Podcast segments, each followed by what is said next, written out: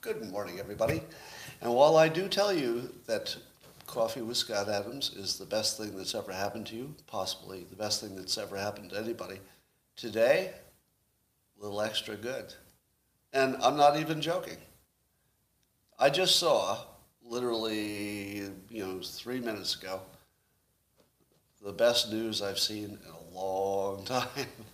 and I don't know if you've seen it yet. You suspected it was coming. But are you ready for it? I'm just going to look at my other computer and just read you the headlines. Right? Just just savor it, okay? It goes like this. Sigh of relief in South Africa. Oh, sorry, let me put on my microphone. Here's the good news for you. Sigh of relief in South Africa as Omicron, Omicron variant appears to be super mild. Super mild. And the death rate is not jumping. And uh, it says the WHO, WHO, and coronavirus experts are increasingly convinced that the new Omicron variant is, quote, super mild.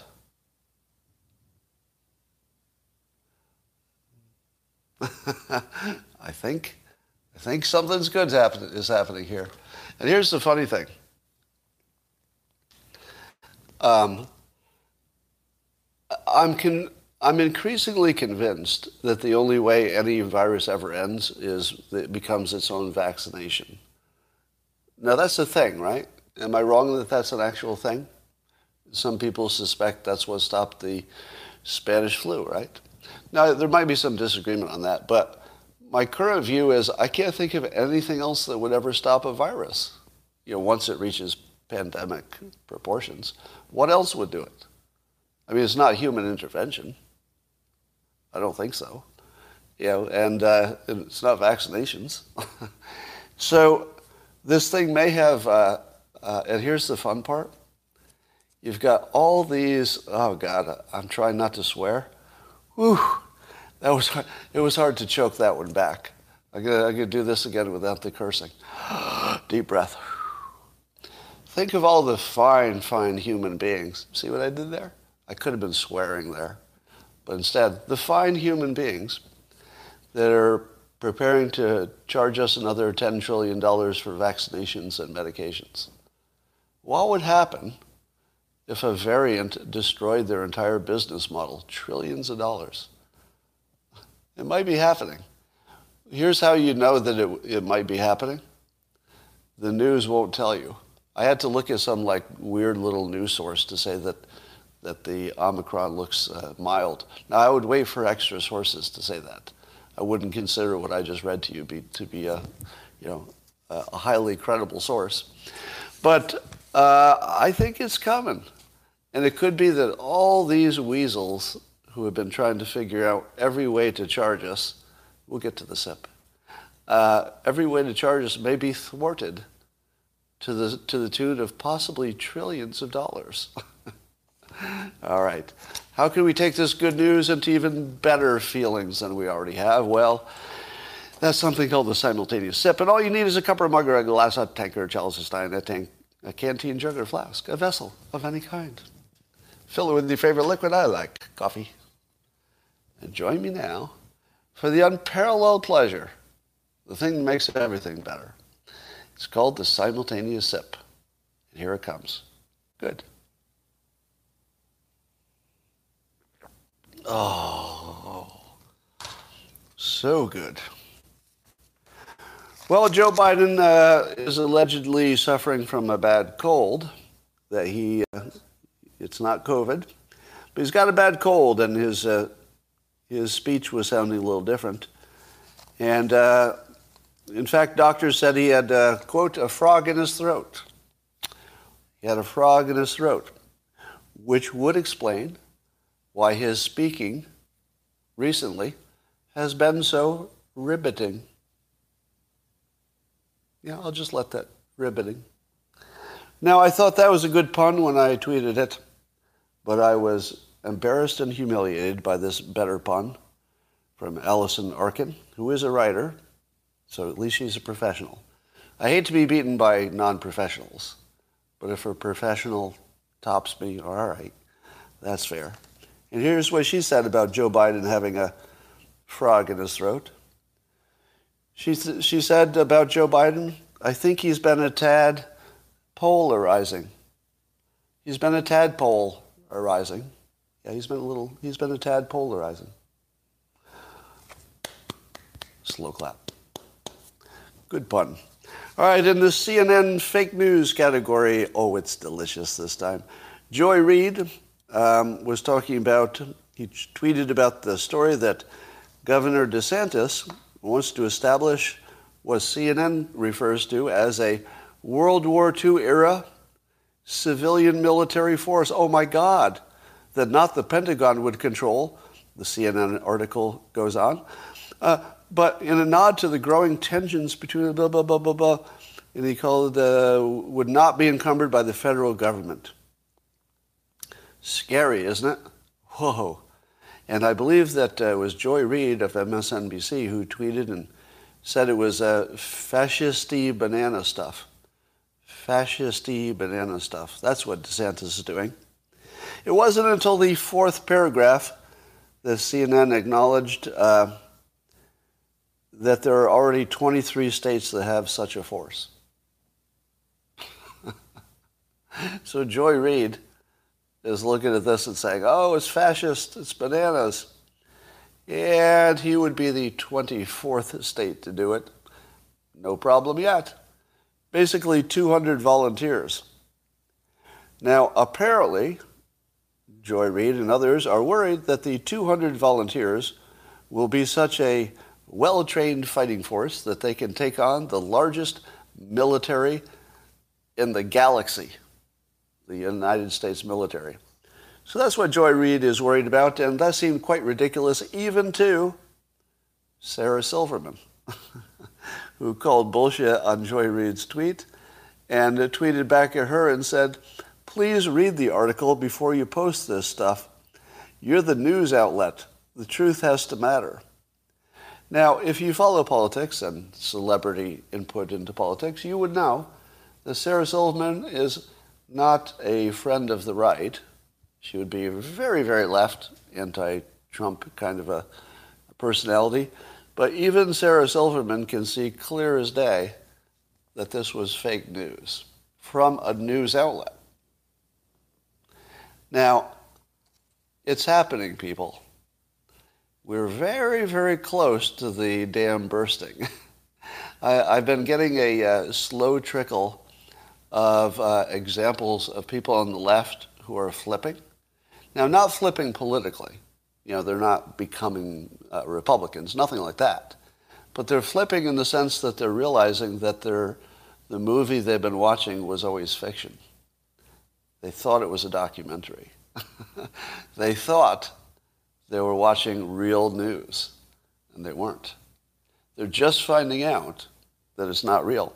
And I have a hypothesis with no data whatsoever to back it, just based on what I know about people, that I'm not surprised that people in the movie industry would notice this before others on the left because they deal in movies, in stories.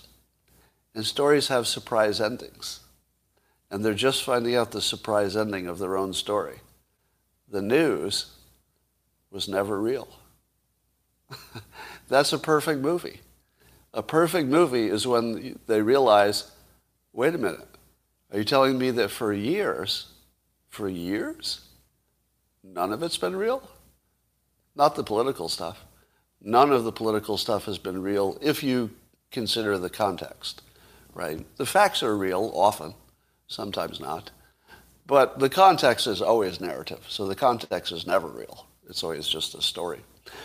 And it doesn't surprise me that people who write they, those kinds of stories for a living would start to recognize the pattern. Wait a minute. I think Bruce Willis has been dead all along. Didn't want to ruin any movies there, but you know what I'm talking about. Um, so look for that. Look for more people in the movie industry to, to figure out that their own news has been fake. Speaking of fake narratives, Are you watching the story of the uh, the high school shooter whose parents were, uh, let's say, not good parents, uh, we believe, and uh, they are so culp- uh, culpable, it looks like, if not legally liable. Uh, they certainly feel some responsibility, I think. Well, I, I don't, I don't want to read their minds. Uh, rather, let me back up. I won't read their minds. I'll just say that they they seem to make themselves hard to find for a while, either for their own safety or for whatever reasons. But the lawyer said it was for their own safety. But now they're in custody. And here's the part that's just too perfect. Their names are the Crumbleys. Their last name actually has crumb in it.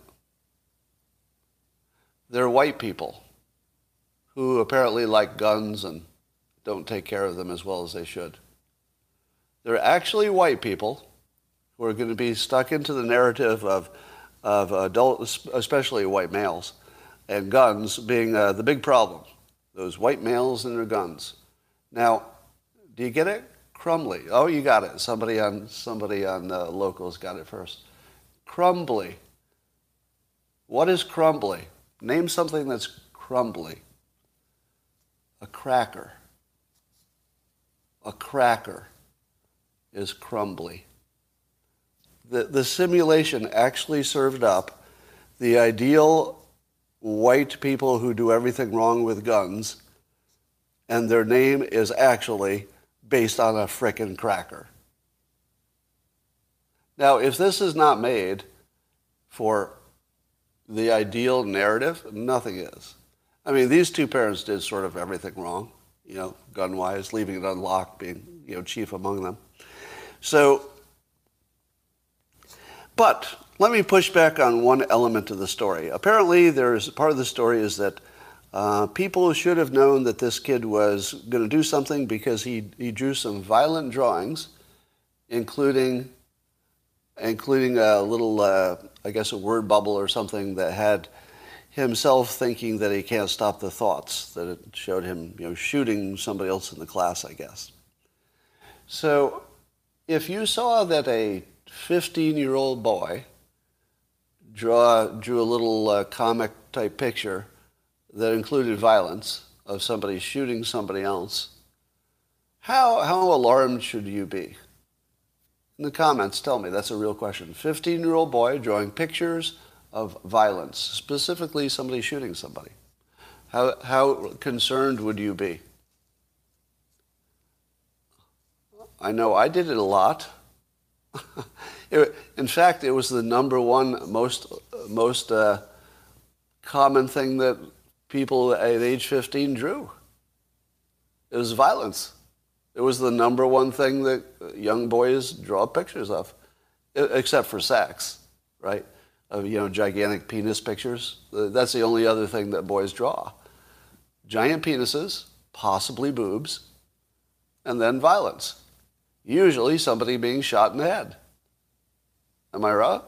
I mean, can, can all the males who are on there just confirm for me that you have drawn violent pictures involving gunfire as a child or a teen, let's say, 15 year olds?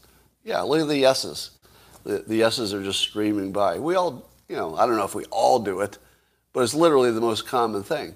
But you read it, you read it in the news, and it's like, you idiot adults couldn't you tell that this was real? To which I say, no, no, you can't tell. And I put myself in that situation and I say, would I have known? Would I have known? And, and the answer I have to give myself is, uh, I'm not sure. I can't say yes. I could say, oh, in, in hindsight, I know what happened, so yes, I might have been alerted. But really? Really? really, can I tell myself I would have spotted that? I just don't know. I don't, I don't think I would have. I'd bet against myself, actually, in this situation. Um, yeah, there are lots of questions about this, especially the interplay of what is the parent's responsibility versus the child versus uh, the bullies. I'm the only one who'll say that. Um, so the Crumbleys are the perfect narrative, so we'll see more of the Crumbleys and a lot less of Waukesha. Do you know that this really happened to me? Yesterday I saw a tweet about somebody who said that uh, Waukesha is already being memory holed and you know we're, we're forgetting that it happened. And I looked at the tweet and it said Waukesha. Waukesha. Which one is that? That actually happened. I actually had literally forgotten Waukesha. And, and the media made us forget it. Now, um, let, let me see if we can do this the other way. Let's see if it works the other way. Uh, I'm going to give you a last name and see if you recognize the first name just automatically. Floyd. Floyd. Does anybody, anybody automatically know the first name of Mr. Floyd? Yeah, and George. Not going to forget that, are you? so when you see the media directly uh, manipulating your memory, and your memory is the number one thing probably except immediate fear. Your memory would be the, one of the biggest things that influences your future decisions. Because you can say, well, it was like this before, so this tells me something that, that informs my future decisions. So when they're manipulating their memory, they are programming you. They're programming your next decisions. They're not, they're not just erasing the past, they're programming your next decisions by erasing what they erase and by focusing on what they focus on. All right, uh, Kathy Griffin is calling out CNN because uh, they let Toobin keep his job for uh, yanking his Toobin on a Zoom call, not on the network, but you know, on a Zoom call. Uh, and uh, Kathy Griffin lost her gig, her uh, New Year's Eve gig that she would do for CNN, because of her holding up the severed head of Trump, the bloody head, in a, uh, a joke. Now, here's my comment on that. Are those two things exactly the same? One was done with great intention and planning. It took a lot of work to get that severed head to look just right and photograph it. So one took a whole bunch of planning. The other one, Toobin, didn't even know what was happening until after it was done. He was actually literally unaware until afterwards. Is that the same? And, and also, uh, you know, uh, you know, one is promoting violence and the other is promoting self-love. I mean, if you can't love yourself, who can you love? So I'm going to say that Kathy Griffin's comparison of those two things is not on point. I love Kathy Griffin, by the way. Uh, I've met her a few times. I've worked with her. And uh, so I like her personally, just in case that's not coming through in, in my conversation here. But I don't think those situations are the same. But what I love about this is that um, CNN is being called out for being sexist. CNN is being called out for being sexist. Well, I guess you create a standard, you have to live by it, don't you? so that's the standard that the news on the left creates, and I guess I'll have to live up to it. Um, I told you that even though abortion, the, the changes that are being contemplated with the Mississippi case in the Supreme Court, that even no matter how that goes, um, that, that the Democrats will use it to rile up the base. Now, there's some, some difference of opinion of whether this is enough of an issue these days to rile up the base or not, but CNN is already trying, um, and they're talking about. Uh, how it's going to, how that issue is going to motivate people, et cetera. And that's an example of them making it a priority. If CNN reports, hey, I think Democrats are going to treat this as a priority, it encourages it, right? It's like, hey, everybody knows this is a priority. Get on board. It's sort, it's sort of like communicating to the base, right? There are some people who think this might work, and then CNN's going to tell the rest of them so that they can all can get on board on this strategy. So that's happening right now. CNN basically working with the Democrats to make sure that this issue can be something that they can talk about going forward. Um, speaking of CNN, a lot of news about CNN today. It's news about the news. But CNN uh, is dumping on Kamala Harris again, and the way they're doing it is shocking. Here's something that actually appeared on CNN. They're quoting somebody uh, apparently in the uh, Kamala Harris camp saying that uh, if she were a man with her management style uh, doing a TV show, that TV show would be called The Apprentice. That's right. CNN is reporting that Harris's own people are likening her to Donald Trump in management style. CNN's reporting that about a Democrat, about Kamala Harris. She is so done. She's as done as you could be done as a politician. Uh, the, clearly, CNN uh, has the message or is sending the message that she's not the future. I mean, this is pretty clear at this point. Uh, they blame her of bad management and bullying, and more people are going to leave, and it's just a whole cluster of situation over there. all right, here's some more fake news that I wasn't sure was fake news. Um, and it's actually fake news about fake news. So this is going to be a, a fake news squared.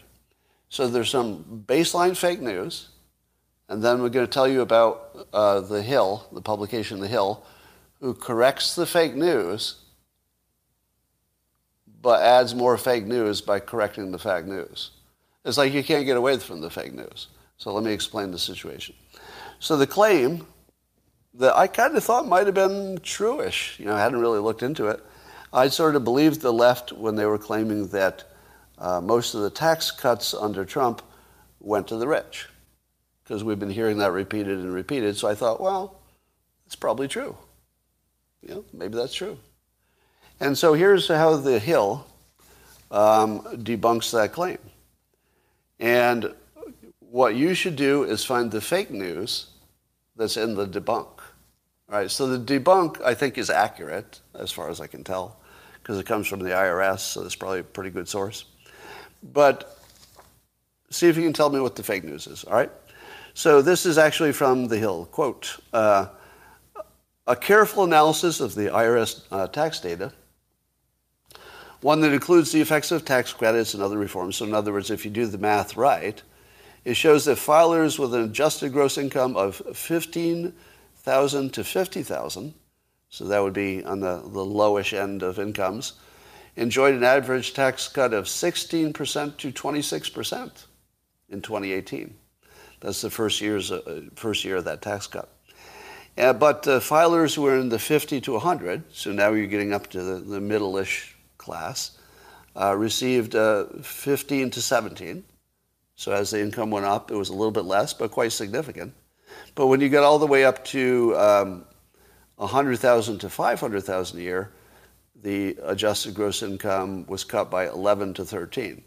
So just the way you'd want it to, to be. You'd want the lowest income people to get the highest percentage and the highest income people to get the lowest percentage. Apparently that's exactly what happened. Um, and so they conclude that means most middle income and working class earners enjoyed a tax cut that was at least double the size of tax cuts received by households earning a million or more. So where's the fake news? Okay, over on locals, they all got the right answer. The fake news is that they reported percentages without raw numbers. Have I taught you that any article that shows percentages without raw numbers is fake news? Likewise, any report that shows you raw numbers without percentages is also fake news. Because real news would show you both. Because you, you don't really know anything until you know the raw number and the percentage. You got to have both. So anything that shows you one without the other, either one, is fake news. It's a narrative. Uh, apparently, they want you to believe a certain thing, and they're leaving out something that would have completely changed your opinion. That's right. Locals gets it right again. Um, so, fake news about fake news. Although I appreciate that the Hill uh, did get these, you know, got these percentages, and that did add a lot to the story. I just wish they'd added the, some more about the raw numbers to balance that out. Um, why is it that I focus so much on the hoaxes, and why am I going nuts on the hoaxes right now? Does anybody know? Can anybody tell me what's my strategy? Because I like to see how transparent I am sometimes. What's my strategy of going extra, extra hard at the hoaxes right now? Because you've seen me do it on Twitter, right? Why now? Well, persuasion, yes. Attention. Oh, I always like persuasion. I always like attention. But those are sort of baseline. Yep. Uh, over on locals, again, correct answer. Correct answer is we might be close to a breaking point. I, I feel like the, the last few shoves can push something over the edge. It's like it might not break. I mean, maybe maybe the left's narratives are just you know too hard and we can't break them, but it sure feels like it. I feel like we're getting really close, right?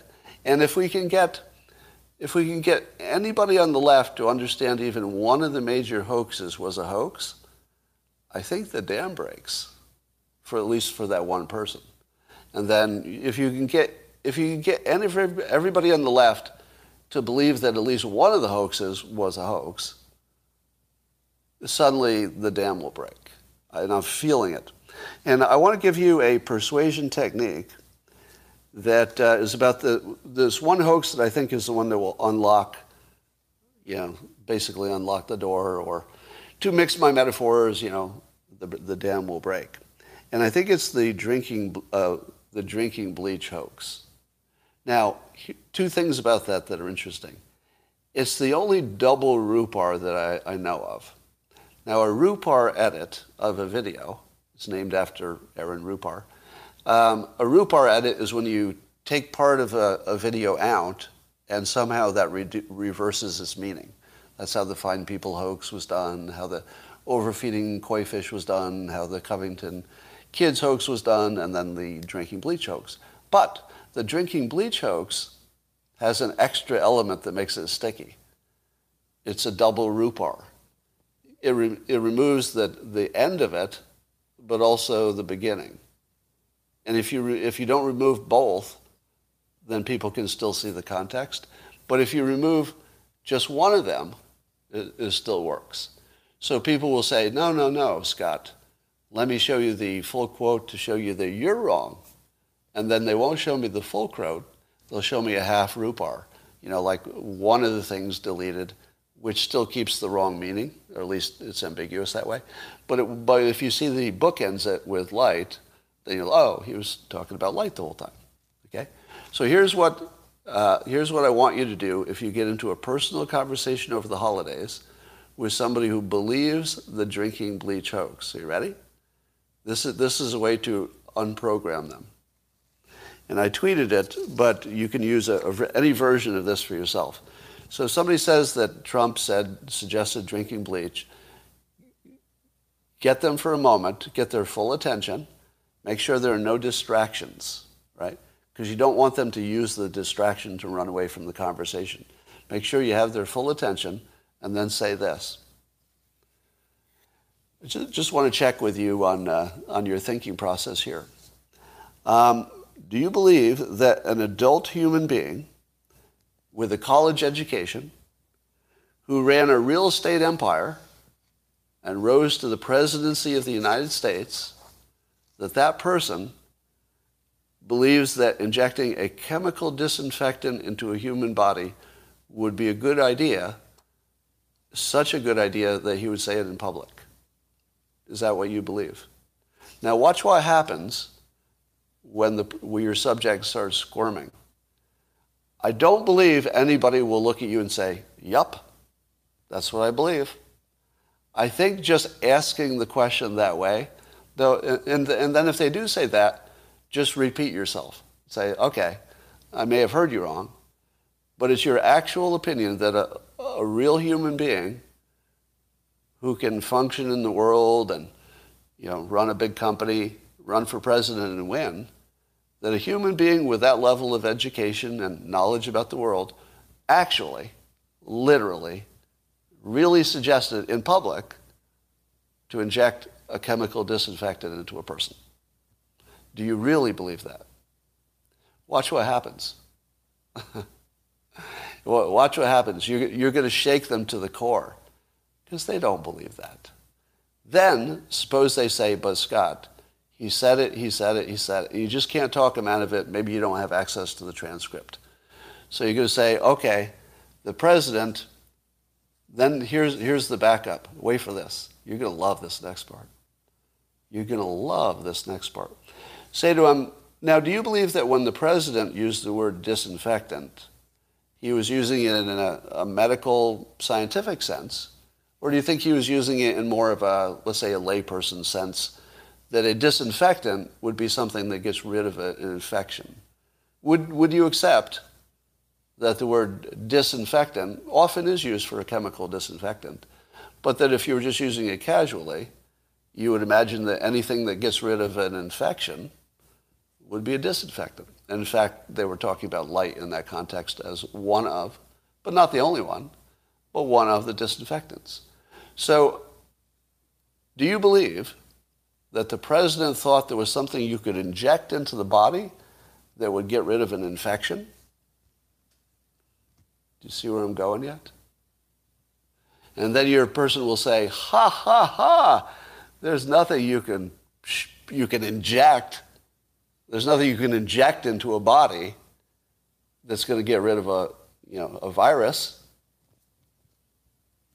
Have you heard of Regeneron? Have you heard of vaccinations? now, vaccinations might be a little different, but Regeneron is the number one most effective thing.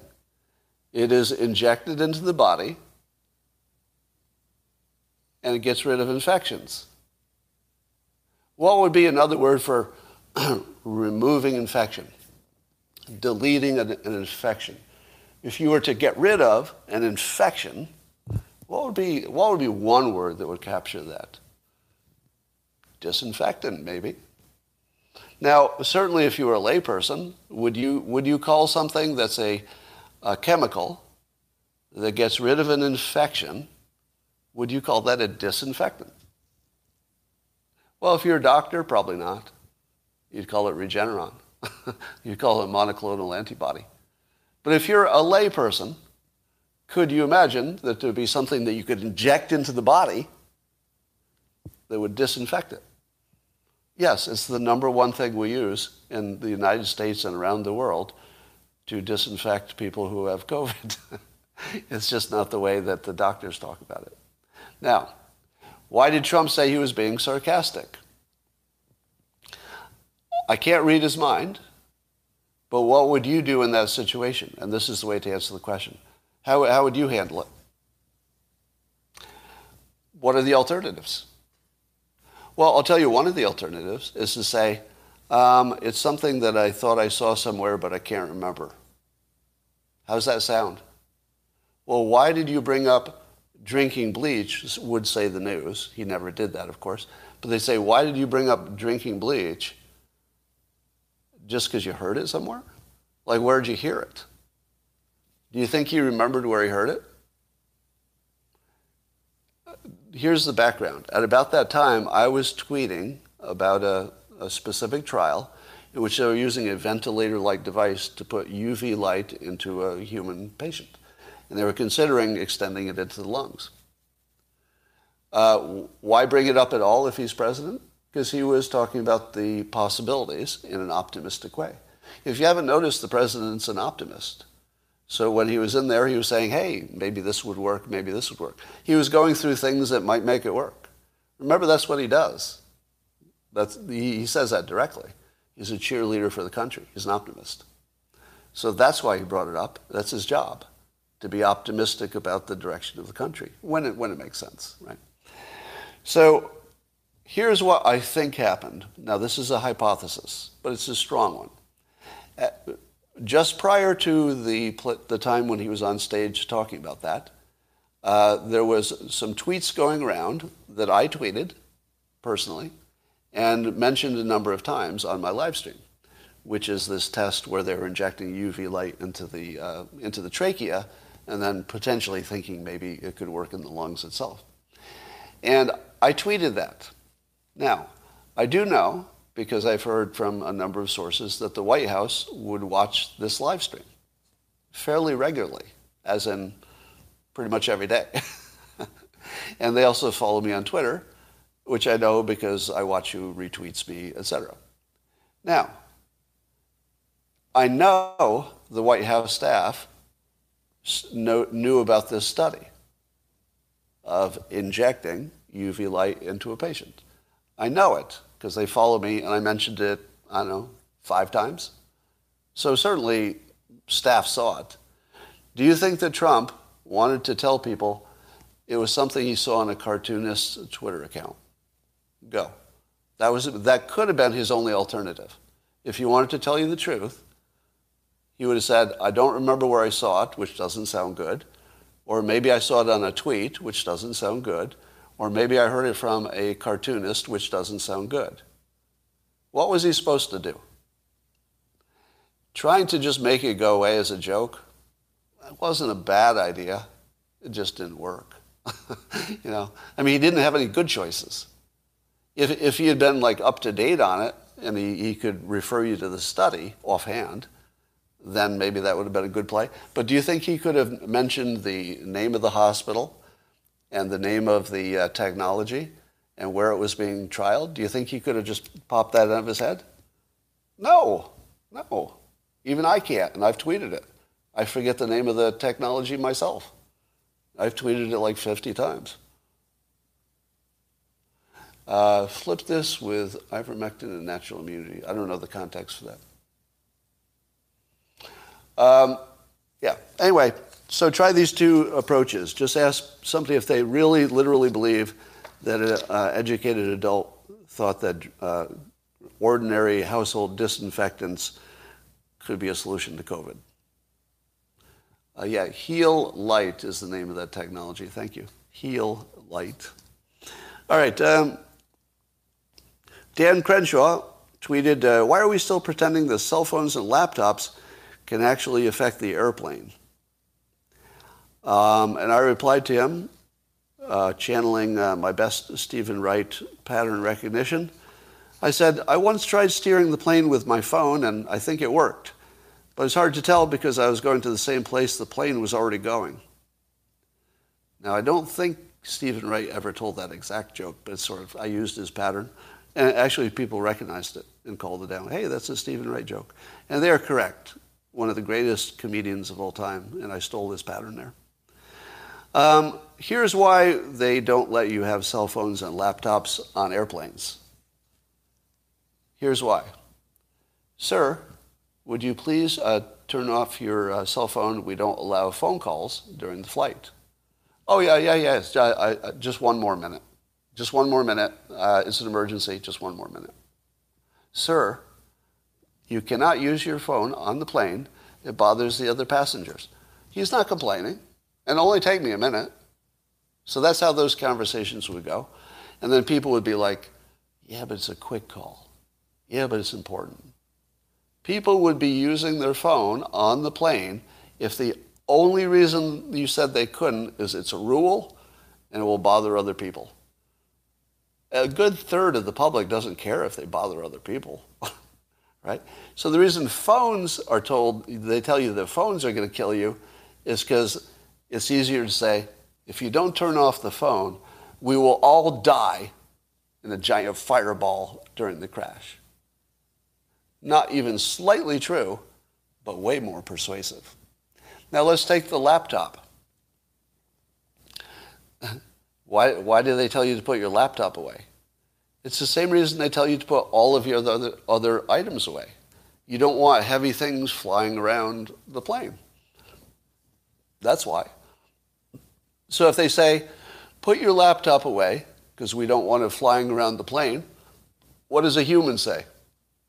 Well, I'll just hold on to it really, really tight. Because, because we're humans, we say stupid things. Oh, if, the, if I see any trouble, I'll quickly put it in the back of the seat. No, you won't. Humans are crazy. They will make any excuse to do what they want to do. So if you don't tell them, if you don't tell them that it's going to kill them, they're going to do it. So I, for one, am glad that they have this fiction about these things being dangerous because it keeps me from being bothered and killed by a flying laptop. How slow is the news today? I'm going to tell you it's this slow. A major trending story today was about Seth Rogen uh, smoking weed and listening to music. Now, the context was he went to an Adele concert and they put him in the front. He, he felt weird because he'd smoked a lot of weed. Now, they didn't ask him to sing. he wasn't called up stage to sing. Literally, the entire story is the, the most famous, well, one of them, one of the most famous pot smokers in the world smoked some weed for a change and listened to some music. And that's a, that's a, a trending story today. All right. uh, Jeff uh, Pilkington asked today on a tweet, would anyone care if cable news went away? And the context is that there are so few people who actually watch cable news. I think it's less than 1% of the country actually watches cable news at you know, any one moment. But they did the math all wrong. So if you look at uh, how many people are watching, let's say, uh, Cuomo's old show, you know, if you get 700,000 people, you say 700,000 people, that's all? That's all that's watching that show? And of 300 and what are we up to? What's the population of the U.S.? 370? 370 million or something? So, so the, the thought is that nobody's watching CNN because it's a tiny, tiny number compared to the population of the country. Is it only 330 million? 340, somebody saying? We slowed down. I thought it was. I thought it'd be higher by now. All right, uh, and it was Cedar Sinai that was the hospital with the uh, UV light. Thank you for reminding me. So here's uh, my take. If you're looking at the viewership of one show, you're looking at the people who just wandered into it that one day for that one show. But how many people watch Cuomo if you looked at his whole month? It's not the same 700, whatever number it is. It's not the same 700,000 every single show. All the same people just come back. No, it's probably some of them watched it once that week. And some of them watched it twice that week. But probably you'd have to take the 700,000 and multiply it by five, maybe, to get the number of people who see it any time during the month. Now remember, they repeat their stories a lot, right? You know, how, how often was there a George Floyd story on CNN? If you, if you watch CNN only once during the whole month, you would see basically the same stories for the whole month. So don't look at the number who are watching at the moment. Watch how many people have come into their universe and been infected by it and then had to find a disinfectant later, which might be me. So uh, that's the first error of analysis is never look at the people who are watching it at the moment. Uh, you assume it's five times that, how many people get exposed to it over time. Secondly, I don't think CNN's business model is even anything about live TV. Does that surprise you? How many people are surprised by that? I don't think that the ratings and the audience on live TV on CNN is even relevant to them. Yeah, it's an online feeder, exactly. Locals, you're so smart. Locals is the smartest platform. Uh, actually, I think that might be true. Uh, I was going to say it as a joke, but I think literally it's true that the locals people on average are, are more intelligent or more well informed, I guess. So, yes, I think CNN's business model has evolved to a clip production kind of site where they hope that their clips get um, sent around, and that sends people to the website.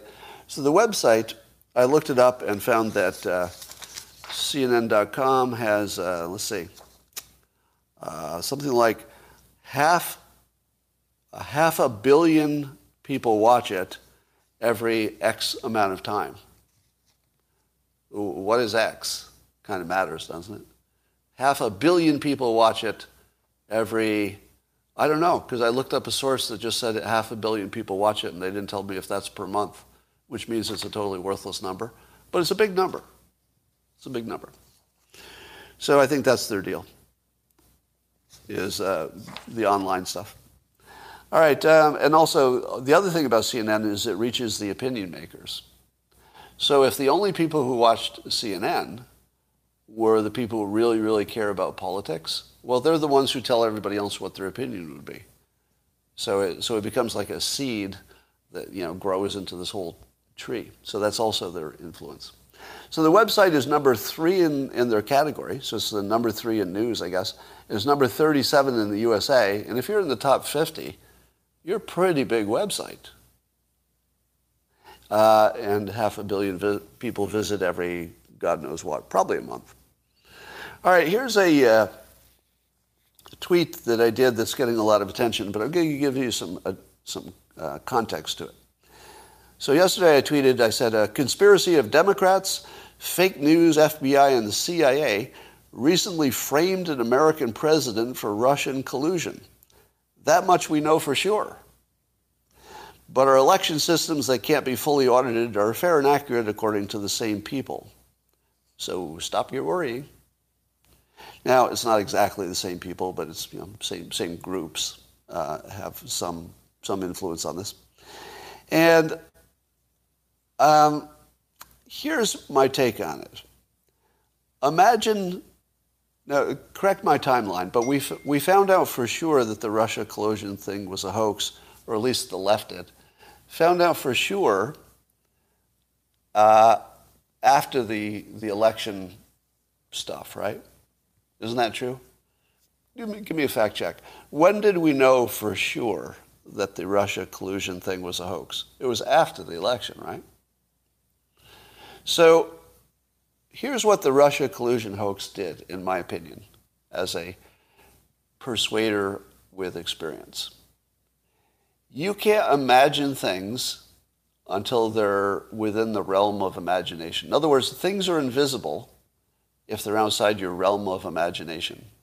When do you remember when uh, I think it was uh, Jim Jordan and uh, uh who were the other guys early on were saying that no, no, the the Russia collusion thing was actually a Hillary Clinton operation. Do you remember the first time you heard that? And somebody saying, "Really?" And I, I, I'm listening to that and I'm saying, "Really? Really?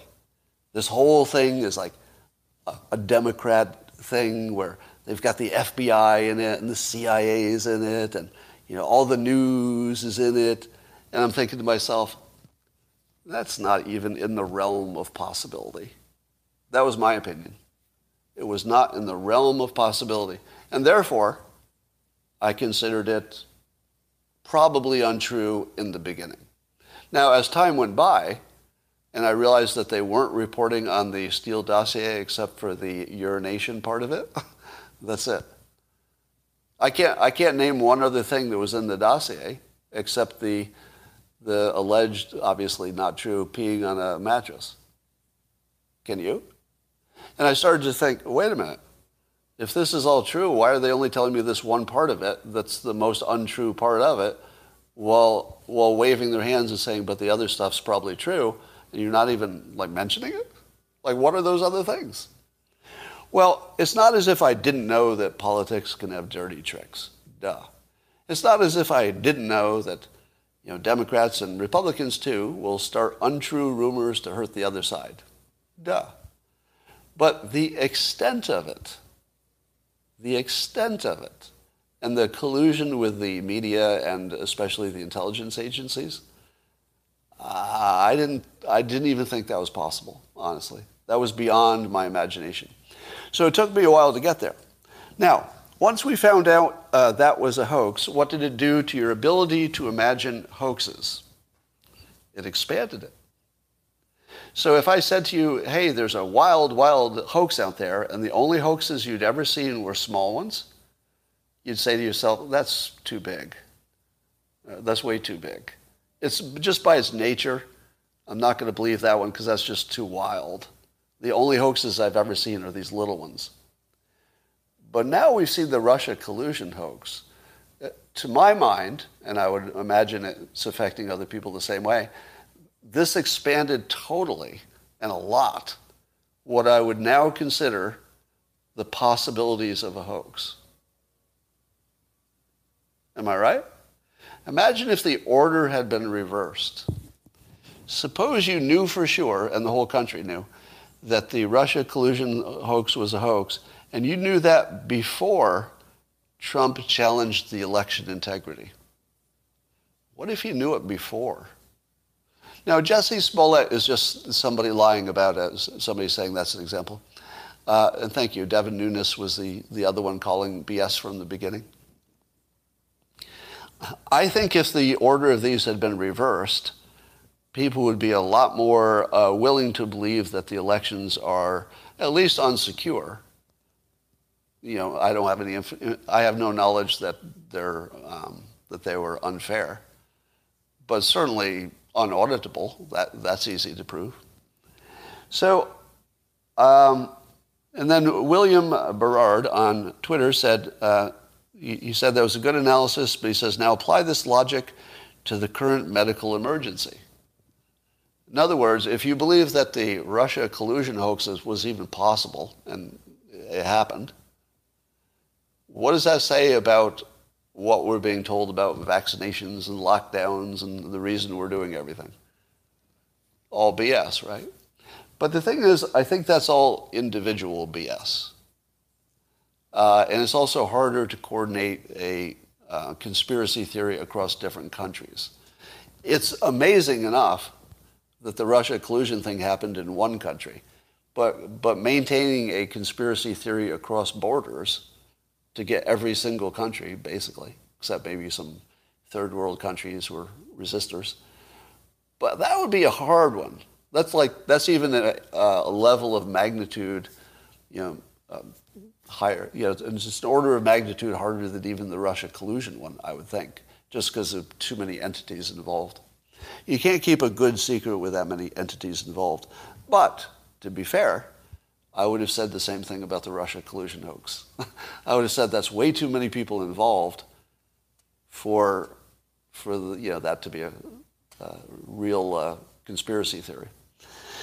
All right, so here's what I say. Um, there is definitely a lot of sketchy stuff happening with vaccinations, um, just all of it. It all looks sketchy to me. But that doesn't mean it's all untrue. It can be true that there's a lot about the vaccinations that are sketchy. The data might be faked. The, you know, they may have they may have always known that they couldn't get rid of it. They may have always known it had to be subscription. I would buy those things without too much trouble. You know, I could be easily convinced that any of that was true. But uh, we don't know exactly what's wrong. So it can be true that there's lots of sketchy stuff around vaccinations, while at the same time, maybe they're better than nothing. Those both could be true. We don't know, and no way to know at this point.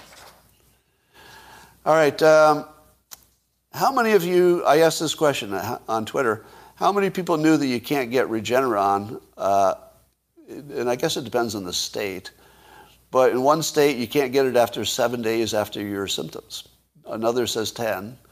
And uh, you can't get it if you've already been admitted to a hospital. So let's say your COVID is getting bad after seven days, it's worsening. So you say to yourself, ah, I better go to the hospital. At least I can get some Regeneron there. You get to the hospital and they say, one of the criteria is that you can't get Regeneron if you're in the hospital. Who knew that? And if you had heard that, wouldn't you ask for the Regeneron before you checked into the hospital and took away your own option? Wouldn't you maybe lie about when you saw your first symptoms if you thought you could get a little Regeneron? The fact that people don't know that if you don't get it early, you don't get it, I didn't know that. I did. So, so put yourself in the shoes of uh, one individual that I know of personally. All right? Here's your situation. You get COVID symptoms, and they're not too bad. And you know that 99 whatever percent of people just recover. So your symptoms aren't that bad, and you do a test, and sure enough, you've, you've got the COVID. So you say to yourself, well, you know, I'll, I'll look at what I should do, and you take some, I don't know, some uh, azithromycin, and I don't know what you're doing. Uh, you know, some uh, whatever. But you're not doing the serious meds. You're just seeing if it gets worse. Day three, looks like it's getting a little worse, and you're starting to worry, but not so bad that you won't want to ride it out. Because remember, 99% just get better. So yeah, so you're doing your vitamin D and stuff. And then the fourth day, you think, I think it's getting better. Day four and five, you're like, ah, it's not getting worse, and I feel like in some ways it might be getting better. So you don't go to the hospital, you don't get Regeneron because eh, looks like it might be getting better. Day six starts to get worse, but not way worse, just worse. Day seven, you think you're going to fucking die. So you go to the emergency room and they say, we're going we're to have to admit you because it does look bad. Then you say, can I get that Regeneron? I hear that's good. And they say, you just made yourself ineligible. You waited seven days and you checked into the hospital. Guidelines say you can't get it. Now, if that same person had known from day fucking one that he should get the Regeneron based on symptoms, he would have done it right away. We have an information problem that's actually killing people. Actually, literally killing people. It's an information problem, so it should be solvable. And I would like to see the Biden administration fix that, or at least at a state level. We need some like immediate, immediate public information that says, just to be clear, you don't know how bad your COVID is going to get on day three. You all know that, right? It, it kind of goes up and down for a few days. Everybody's had that experience who's had COVID.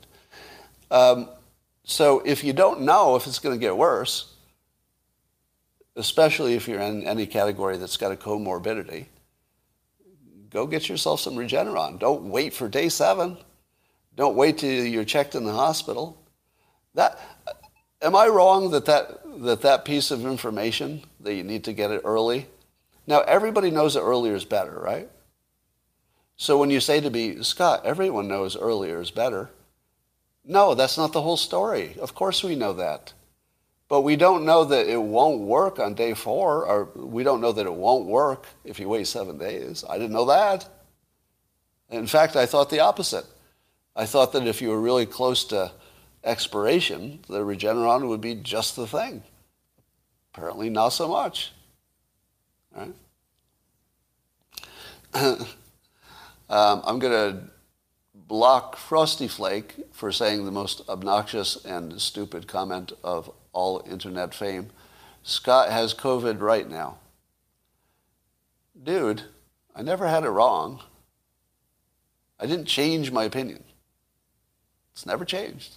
There's new information. When I get new information, I like to incorporate it into my opinion. What do you do? When you get new information, do you say, uh, no, I'll just keep the old opinion? Um, no, I have never I've never said I am confident that everybody's doing uh, good work and they have good intentions. I'm the last person who would say that. I'm the last person who would think everybody has good intentions. Uh, and it does look like infinite COVID is the business model that is going to drive decisions, I would guess, at this point. Um, yeah, Jan, John Maynard Keynes says, when the facts change, I change my mind. What do you do? I use that. I, I paraphrase that all the time. I forgot who said it the first time. All right. Um, here's, a, here's where I get banned forever from social media. You ready? Um, I have a BS detector. Do not tell me that I'm getting it right for the first time. Don't say that. All right, just listen to the story. Just try to absorb it. I have a BS detector, uh, a rule that goes like this. If science is telling you something is true, but your own observation keeps seeing it not look like that, that doesn't mean it's not true because your anecdotal observations are not that reliable, but it is a red flag. It's a red flag and definitely is something that tells you maybe you should look into it if, you, if your observation is not matching the science. The example I always use is that cigarette smoking causes cancer. Now, the science tells us that's true.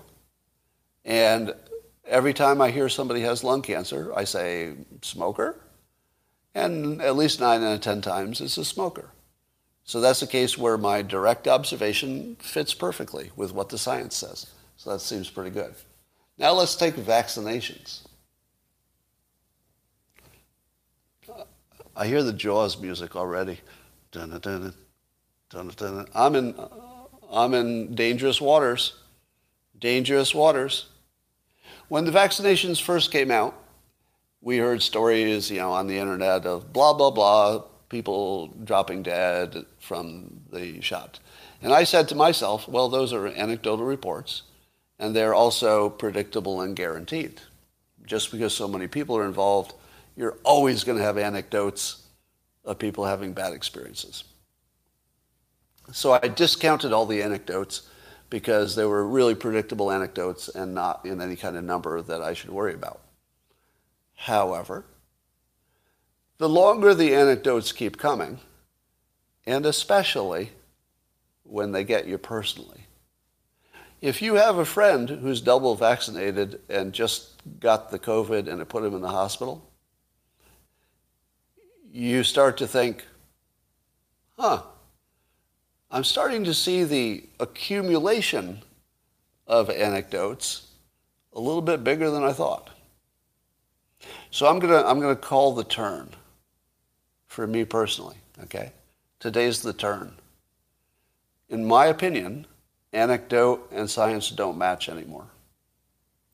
That doesn't mean the science is wrong. Can, can I be as clear as possible about this? I'll still bet on the science. If you said gun to head, you got to put your money on it now.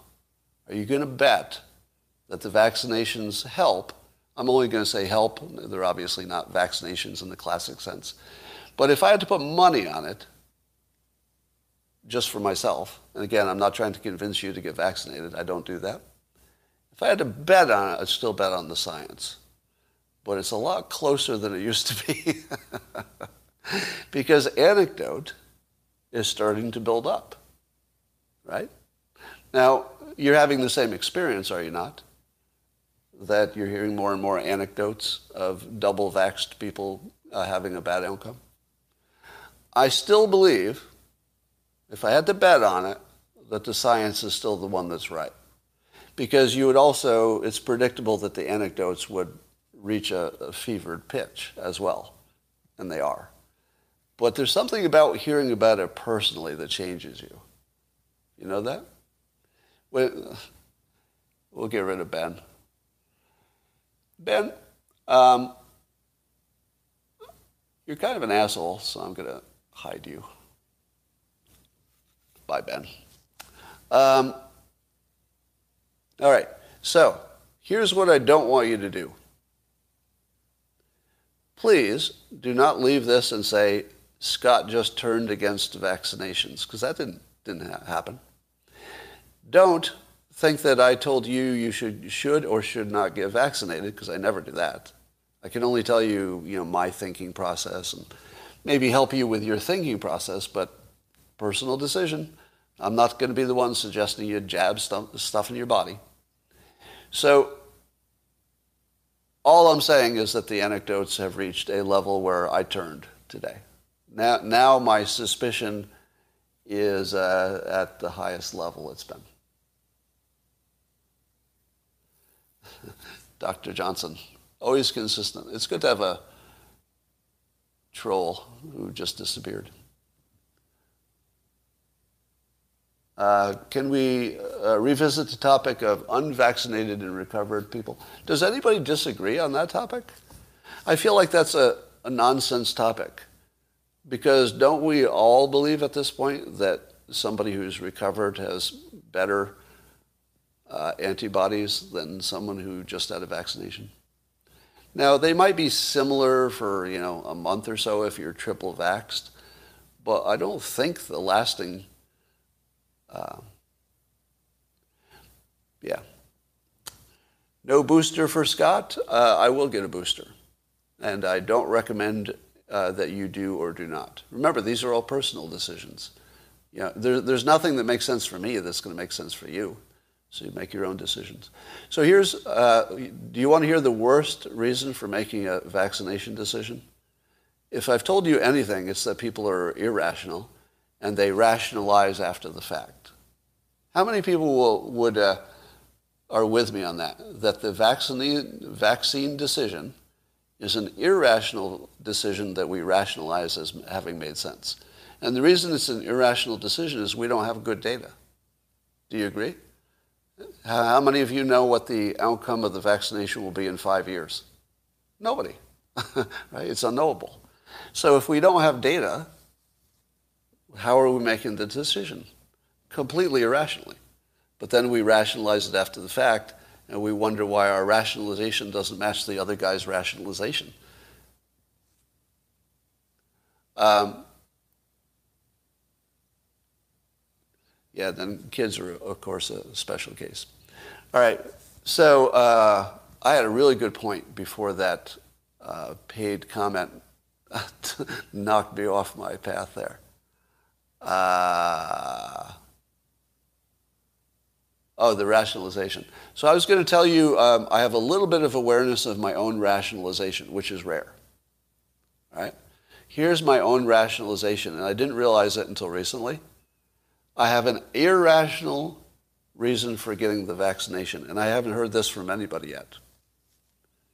If I don't get the vaccination and I die, compare that to I do get the vaccination and I die. Which one makes me feel dumber the day before I die? That's how I made my decision. And you know what? That's pretty dumb. Pretty dumb. But it's not dumber than the way you did it. the way I did it is totally dumb. The way you did it, just as dumb. Because we don't have data. If you had data and you used that plus your good reason, I'd say, well, that's good data, that's good reason. That's way better than what I did because my way was dumb. I just said to myself, how will I feel? How embarrassed will I be to have made the wrong decision on the day before I die. Very embarrassed.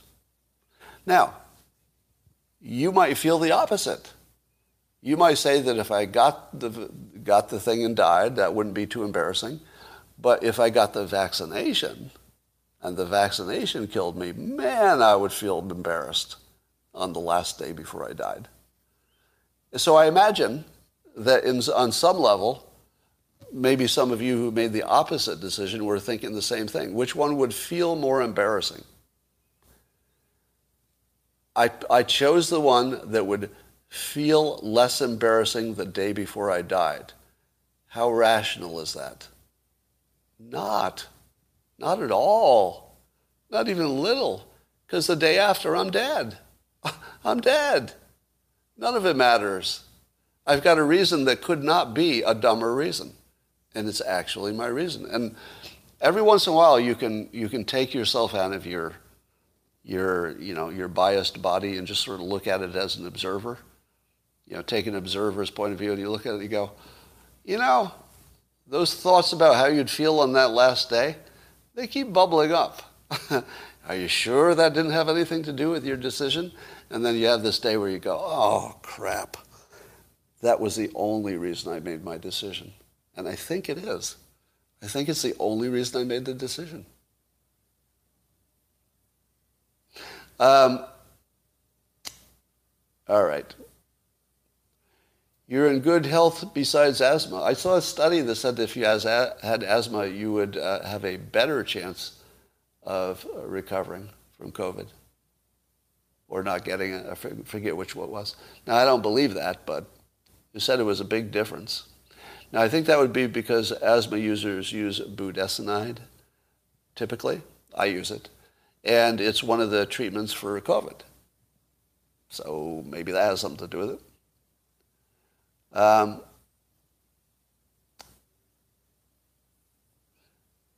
do you think the government's going to do lockdowns in the United States? Yeah, I'm not. When I say that I would uh, feel stupid. It's not that I would feel stupid for the in terms of a public opinion of me. That wouldn't matter if it's the day before I die. But I'd feel just internally stupid. And that would bug me. Um, all right. I think that's just about all. You know that. Uh, let me just add one more thing because I saw a comment there. Um, anybody who tells you that your decision about vaccinating or unvaccinating is based on fear, just say F you to that person. Because it's all based on fear. every, every decision for or against getting vaccinated is based on fear. You're just afraid of different things. Some are afraid that the government, you know, has given them bad drugs and didn't test it. Some people are afraid of COVID think the vaccination's a little better chance. But it's all fear. You know, it, you may be processing it as part of your logical, rational thought, but no, no, it's all fear. And one of my fears is how I'd feel if I made the wrong decision.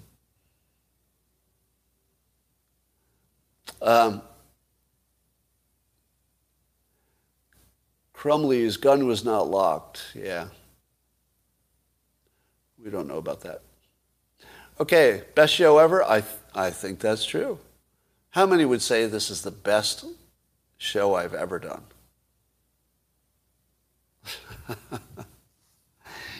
Do you know why? Because it's the best show every time. That's an easy question. Best show every time. All right. Um, you are the best audience every time. And uh, there was one other thing I kept trying to remember to tell you, but Eh, I think it's gone now. So I'm going to say goodbye to YouTube. I'm going to spend a few more minutes with the locals people because they've got a secret project I'm working on. And the rest of you don't know about it. So I'll talk to you later.